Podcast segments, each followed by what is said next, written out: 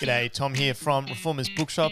We've just wrapped up season three of our Reformers Bookcast. It was a huge season with tons of great interviews. Here are some of our favourite moments.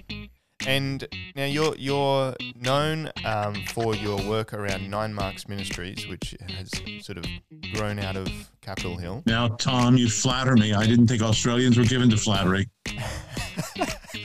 I wouldn't say I'm known. Well, I know you from your work from Nine Marks Ministries. You so- you run a bookshop. you run maybe the only reformed bookshop in all of Australia. oh well. So it's true, Tom. I'm known to you. That's right. So go Yep. ahead. Yeah. we might, This this we might interview's get going well, isn't it? Yeah, we might get there. Um, so I'm uh, told I'm a difficult interview. Maybe you didn't know this before you asked me. I should do more research. on- You on- should. We might have to change the special guest status. All right, all right, all right. Keep going. Okay. Um. So. So uh, I just became fascinated with Spurgeon as a person who basically was self-trained, yeah. who, who read just all the time and had a tremendously keen mind and a vivid way of expressing himself and endlessly creative. Uh, and he started publishing sermons when he was 19 years old. And he always said, It is very hard for me to preach one sermon twice because the week I preach it, it's published. And so, so if I preach it again somewhere, they'll say, Hey, he's already published, he's already preached already, that already read that one. So it, it kept him on his toes. It just made him continue to produce and produce. And then he had the pastor's college and well, all, and, and all these different benevolences that came out of his, his church. And so he just became a fascinating person for me.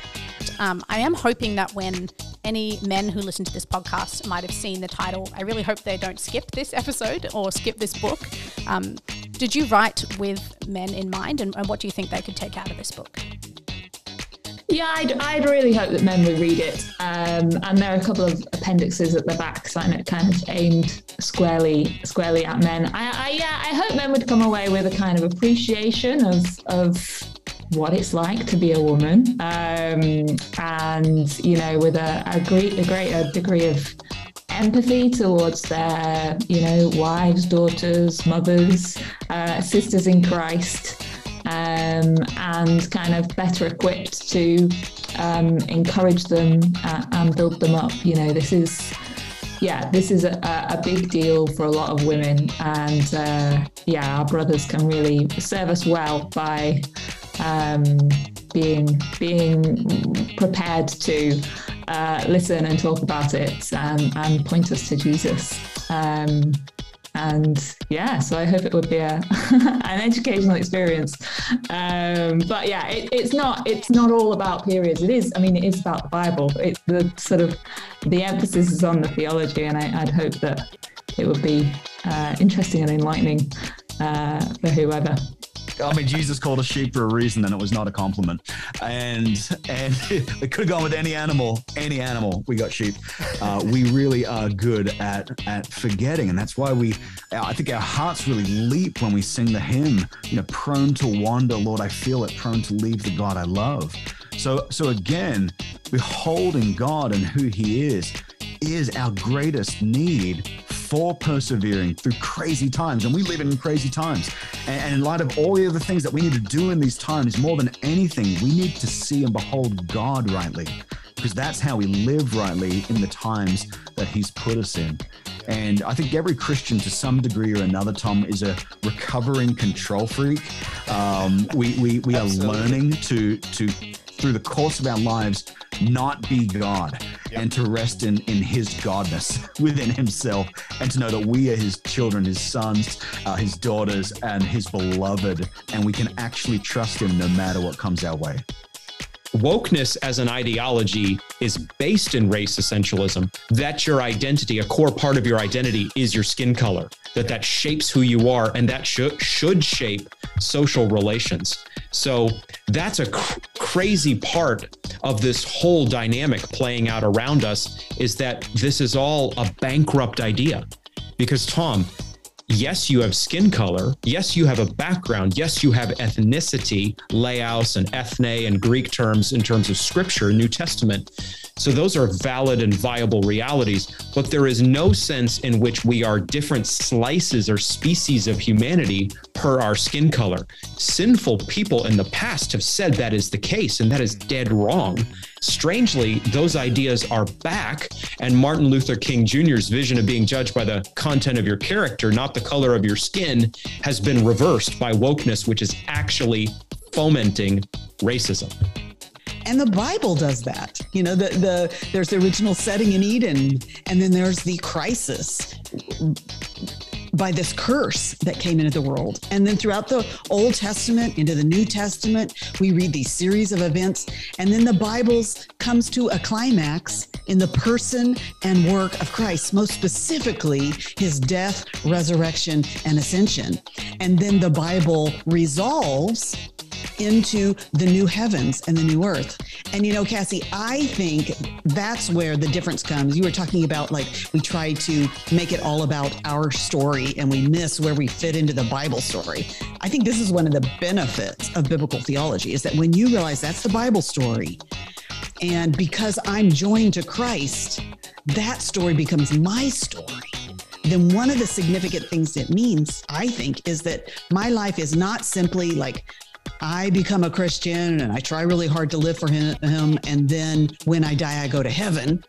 Because that's not where the Bible story ends. The Bible story ends resolved in the new heavens and the new earth. And when we realize that, we realize that's where my, the story of my life is going. It my life actually climaxed 2,000 years ago in the person and work of Christ in His death, resurrection, and ascension, and it's going to resolve into the new heavens and the new earth, and that changes everything about what I am looking forward to and what I am longing for certainly for my part, I, I, didn't receive a lot of training. So as I entered ministry, I had a lot of personal questions about how am I to regard the people of God? Uh, what should I um, do for them? How how devoted should I be to them? And I think every seminary student is familiar with the, the image of a shepherd and his sheep. Right. So when Jesus tells Peter to feed my sheep or tend my lambs, right, there, there's a, a model there that that is helpful. There's the sense of a, a caring shepherd, devoted uh, sheep that are sometimes difficult to deal with. Um, but beyond that, as I started my own ministry, I, I, did struggle to find what is a good model. And I think my my studies and my reflections and just my personal devotions led me to 2 Corinthians, where I think the idea, some of the ideas that come across in 2 Corinthians, I found very helpful for how does a pastor actually approach and regard his congregation. You know, if you're unemployed, you should be working hard at things. You should be a fervent volunteer. Yeah. And, and caregiver, you know, the glue for my wife, for example, earns a little bit of money teaching about uh, 10 piano lessons a week. But her work is to care for people within about a half mile radius of our house mm. and to care for everybody in our church that she knows who you know, who's in a time of need. And she probably works 30 hours a week without pay at these things. So she also takes care of me, which is I certainly call that. Well, maybe it's like a 60 hour week job, isn't it? it's the only way I get any books done. I dedicate every book to my wife. And, and I say, this book would not be finished without my wife. It's not a joke. I mean it. Your, people say it, but I mean it. But what we see um, with, with scripture um, and, and the, the way in which um, humanity is to be understood is that very basic distinction that um, God created them male and female. Um, and uh, they're created in God's image.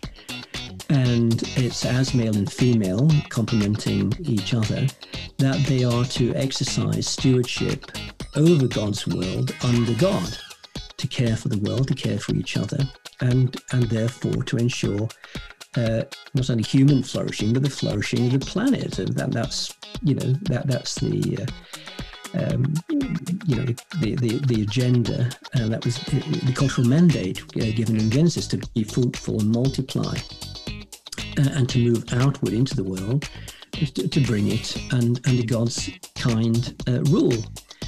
Um, but of course, what you see with the Tower of Babel, the exact opposite of that. So instead of being uh, moving outward, they decide, no, we're not moving outward. We're going to congregate, uh, and and basically we're going to call the shots. And so they build this tower to to make a name for themselves, as it were, um, in order to bring God down. It just means none of us are accidents. Um, it, that that in itself is good news. We, we may not be specimens of physical perfection.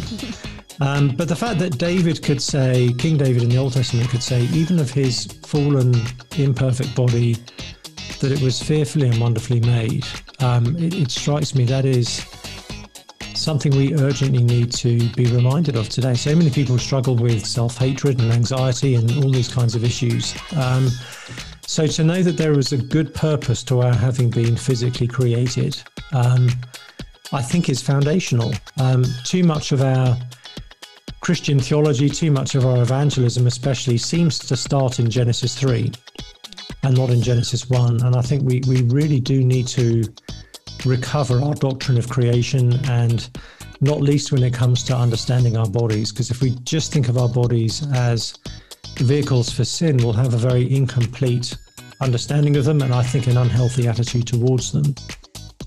And so th- this book here, you focus in on the work of Christ. Now, uh, usually you, you, say in your introduction that usually we we look at um, what Jesus did and we say, well, he died on the cross for our sins, that all, all who believe on him, um, you know, will have eternal life. Um, but you say uh, penal substitution doesn't exhaust the significance of Golgotha. Uh, the cross is not just where Christ does his priestly work of offering a sacrifice for our sins, but also his pulpit and throne. Um, hmm. And so uh, you've got a, this idea of the threefold office. What is the threefold office uh, of Christ? Sure, I mean, certainly not original to me. Um, picking up uh, off the, the thought of, of, many who've gone before, but it's really exploring what, what it means that Jesus is is the Christ, the Anointed One, uh, the Messiah. Um, and as you look through the Old Testament, you see that there's really three categories of people who are anointed with, usually with oil: um, the prophets, the priests, and the kings. And they're the, they're the, I mean, you could expand that to a few other people, but they essentially the three main roles we see um, God at work through um, in the Old Testament. Um, and therefore, when Christ comes on the scene, at least in, incarnate, the Son of God comes on the scene, um, we see, um, well, clearly he's called the Messiah, he's the anointed one. Um, and we see him picking up um, those three roles. So he, Christ has come as king um, to conquer his enemies and our enemies, to rule over us, defend us. He's come as priest. I suspect that's what we talk about most often. Mm. Um, come as a sacrifice and to cleanse us, purify us. And he's uh, come as a prophet to, to reveal um, God and God's will to us. Um, so really, I suppose it's a way of fleshing out what it means for Jesus to be the Christ, the Messiah, um, from a sort of multi multifaceted angles. Um, so you've you've written uh, several uh, Advent books, and, and your most recent one is this one here, The Dawn of Redeeming Grace, Daily Devotions for Advent. Um, now, I thought I'd start by asking you, do you like Christmas?